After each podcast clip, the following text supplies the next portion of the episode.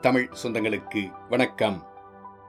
Sathyan audio books வழங்கும் அமரர் கல்கியின் அலை ஓசை. குரல் சத்யன் ரங்கநாதன். மூன்றாம் பாகம் எரிமலை. அத்தியாயம் இருபத்தி ஆறு கவலை தீர்ந்தது. அன்று சாயங்காலம் கொஞ்சம் சீக்கிரமாகவே அமரநாதன் ஆபீஸிலிருந்து வீட்டுக்கு வந்தான். அனாதை விடுதியிலிருந்து சித்ரா திரும்பி வந்திருப்பாளா? அல்லது தான் போய் அழைத்து வர வேண்டுமா? என்று சிந்தித்து கொண்டே வீட்டு வாசலில் காரை நிறுத்தினான். ஒருவேளை திரும்பி வந்திருந்தால் அந்த ஸ்திரீயை பற்றிய விவரம் ஏதாவது தெரிந்து கொண்டு வந்திருப்பாளா? என்றும் எண்ணமிட்டான். வீட்டு வாசலில் வந்து கார் நின்ற மறு நிமிடமே சித்ரா வாசற்பக்கம் வந்தாள். அவள் முகம் குதூகலத்தினால் மலர்ந்திருந்தது. சித்ரா சித்ரா முழுகிப் போய்விடாதே. மெதுவாக கரையேறிவிடு. நான் வேண்டுமானால் கை கொடுத்து தூக்கிவிடட்டுமா? என்று அமரநாத் கேட்டான். என்ன இப்படி திருவாய் மலர்ந்து திரு உளறல் உளறுகிறீர்கள்? என்று கேட்டாள் சித்ரா. நான் ஒன்றும் உளரவில்லை உன்னை பார்த்தால் ஆனந்தக் கடலில் மூழ்கி தத்தளிப்பவளைப் போலத் தோன்றியது. கை தூக்கி கரை சேர்க்கலாம் என்று பார்த்தேன் என்றான் அமரநாத் ஆனந்தத்துக்கு காரணம் இருக்கிறது. என்றாள் சித்ரா. பின்னே இல்லாமல் இருக்குமா? அந்த பெண் இன்னவள் என்று கண்டுபிடித்து விட்டாயாக்கும். ஆமாம் நான் சொன்னதுதான் உண்மை என்று ஆயிற்று. இருக்கவே இருக்காது என்று நீங்கள் சாதித்தீர்களே? உன் வாக்கு பொய்த்து போகுமா என்ன? தெய்வத்தை தொழாமல் கணவனை தொழுது அழுகிறவள் பெய்யென பெய்யும் மழை என்று திருவள்ளுவரே சொல்லியிருக்கிறார். அப்படி இருக்க உன் வாக்கு பலித்ததற்கு கேட்பானேன்? இருவரும் வீட்டின் முன்புறத்து ஹாலுக்குள் நுழைந்தார்கள். அங்கே சோஃபாவில் ஒரு பெண் உட்கார்ந்து ஒரு கடிதத்தை படித்துக் கொண்டிருப்பதை பார்த்து அமரநாத் திடுக்கிட்டான். அவர்கள் வருவதை பார்த்ததும் அந்த பெண் எழுந்து அவசரமாய் அருகிலிருந்த மச்சிப்படியில் ஏறி மேலே சென்றாள். அவள் மறைந்ததும் சித்ரா இவள்தான் சீதாவா? இன்னார் என்று கண்டுபிடித்ததோடல்லாமல் இங்கே அழைத்து கொண்டு வந்துவிட்டாயா? என்றான் அமரநாத். ஆமாம் நான் ஒரு காரியத்தில் முனைந்தால் அதை முடிக்காமல் வந்துவிடுவேனா? என்றாள் சித்ரா. அதை பற்றி கேட்பானேன்? நீ ஒரு காரியத்திலும் முனையாமல் இருக்க வேண்டுமே என்றல்லவா நான் பிரார்த்தனை செய்து கொண்டிருக்கிறேன்? இப்போது பார் இந்த சனியனை இங்கே அழைத்துக் கொண்டு வந்துவிட்டாய். தயவு செய்து தங்கள் திருவாயை மூடிக்கொள்ளுங்கள். தேவி மன்னிக்க வேண்டும். இந்த தேவலோகத்து பெண்ணரசியை தேடிப்பிடித்து அழைத்துக் கொண்டு வந்திருக்கிறீர்களே. என்ன நோக்கத்துடன்? அதை தயவு செய்து தெரிவித்து அருள வேண்டும்.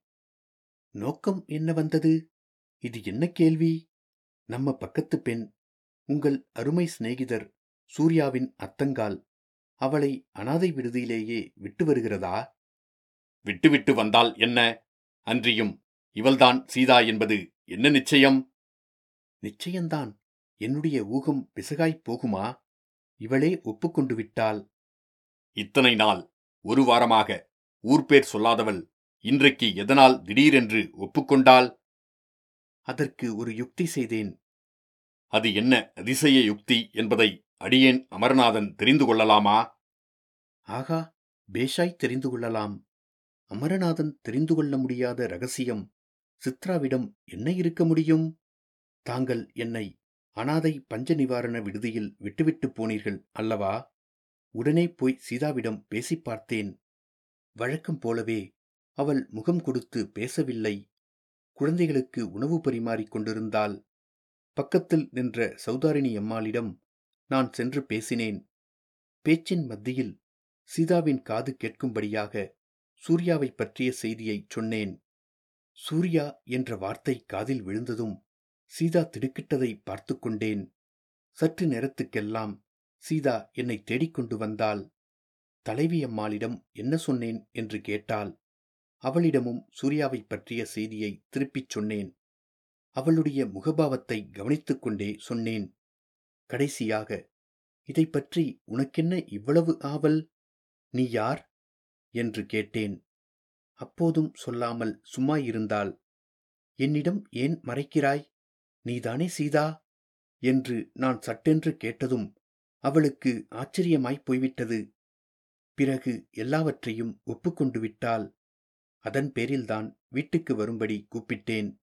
முதலில் வருவதற்கு மறுத்தாள். அனாதை விடுதியில் குழந்தைகளுக்கு பணிவிடை செய்வது தனக்கு ரொம்ப பிடித்திருக்கிறது என்று சொன்னாள்.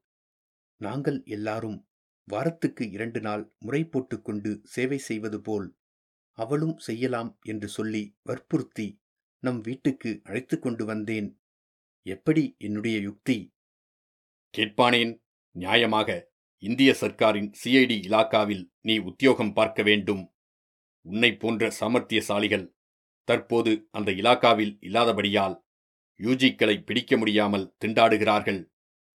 யூஜிக்கள் என்றால் என்ன? யூஜி என்றால் தெரியாதா? அண்டர் கிரவுண்ட் என்று அர்த்தம்.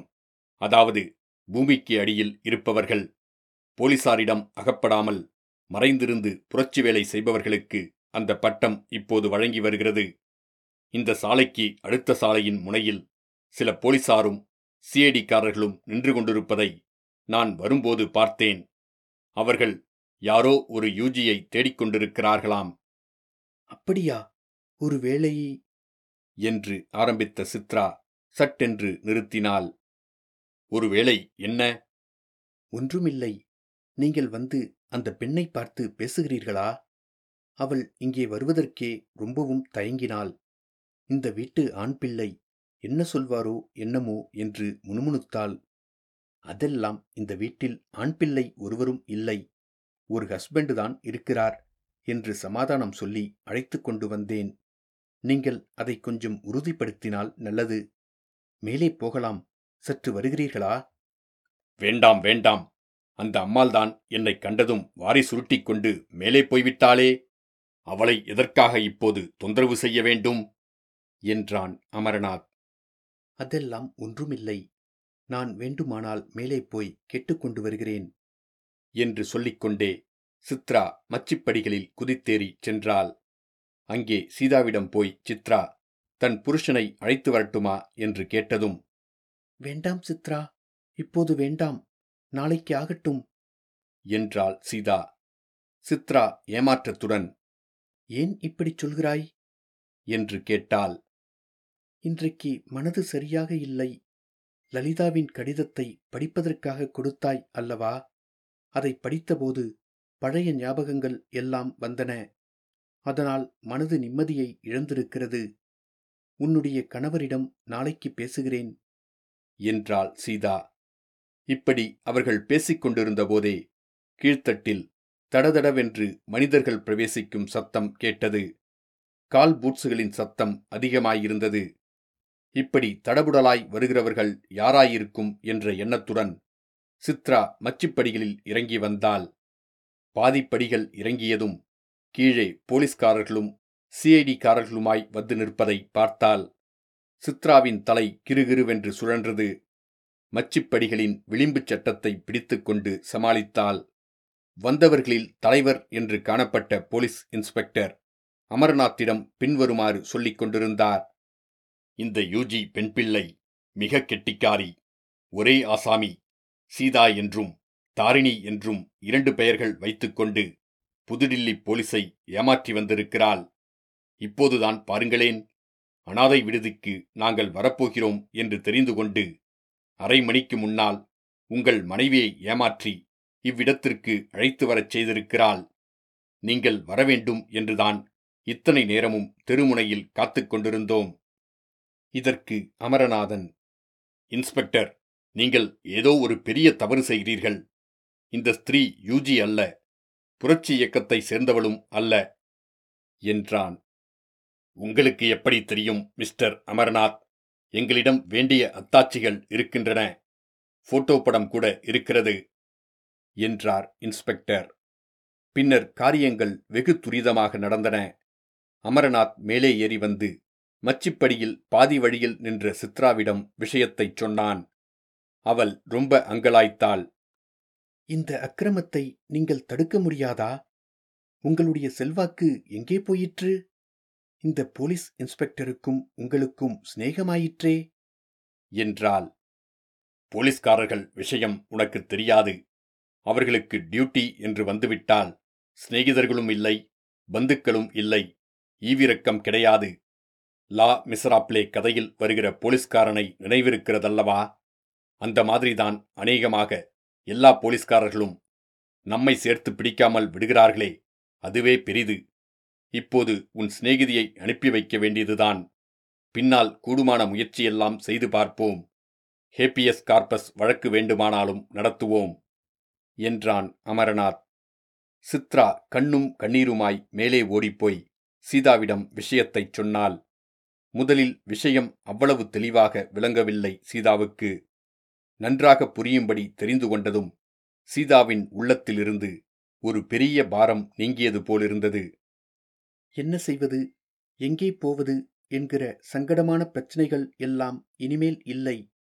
கடவுளே பார்த்து தனக்கு இத்தகைய சகாயத்தை அனுப்பியிருக்கிறார். சிறைச்சாலைக்குள் போய் நிம்மதியாயிருக்கலாம். படிப்பும் அந்தஸ்தும் வாய்ந்த எத்தனையோ பெண்மணிகள் இப்போது சிறைச்சாலைகளில் பாதுகாப்பு கைதிகளாய் இருக்கிறார்கள். நாம் இருப்பதற்கு என்ன வந்தது? குழந்தை வசந்தியை இப்போதைக்கு பார்க்க முடியாது. அதுவும் ஒரு நல்லதற்குதான். குழந்தையை பார்த்து என்னத்தைச் சொல்வது? அப்பாவை பற்றி கேட்டால் என்ன பதில் கூறுவது? பேத்தியை பாட்டி நன்றாய் பார்த்து கொள்வாள். கண்ணும் கருத்துமாக வளர்ப்பாள். அதுவே போதும். எப்படியாவது குழந்தை சௌக்கியமாக இருந்தால் சரி. நல்ல காலம் பிறந்து கடவுள் கூட்டி வைக்கும்போது பார்த்து கொள்ளலாம். கொஞ்சங்கூட தயக்கமில்லாமல் சீதா கீழே இறங்கி வந்து போலீசாரிடம் தன்னை ஒப்புக் கொடுத்தாள். போலீஸ் இன்ஸ்பெக்டரிடம் அமரநாத் சீதா உயர்குடும்ப பெண் என்றும் அவளை மரியாதையாக நடத்த வேண்டும் என்றும் கேட்டுக்கொண்டான் போலீஸ் இன்ஸ்பெக்டர் அதற்கிணங்கி வாக்கு கொடுத்தார். சீதா வீட்டை விட்டு புறப்படும் தருவாயில் சித்ரா கண்ணும் கண்ணீருமாக அவளை கட்டித் தழுவிக்கொண்டு சீதா கவலைப்படாதே. நான் இவரை கொண்டு ஹேப்பியஸ் கார்பஸ் வழக்கு போடச் சொல்லி உன்னை விடுதலை செய்கிறேன். சீக்கிரம் திரும்பி வந்து விடுவாய். என்றாள். அப்படியெல்லாம் ஒன்றும் செய்ய வேண்டாம் சித்ரா. கடவுளே பார்த்து எனக்கு இந்த சகாயத்தை செய்திருக்கிறார். நீ என்னை பற்றி கவலைப்படாமல் இரு.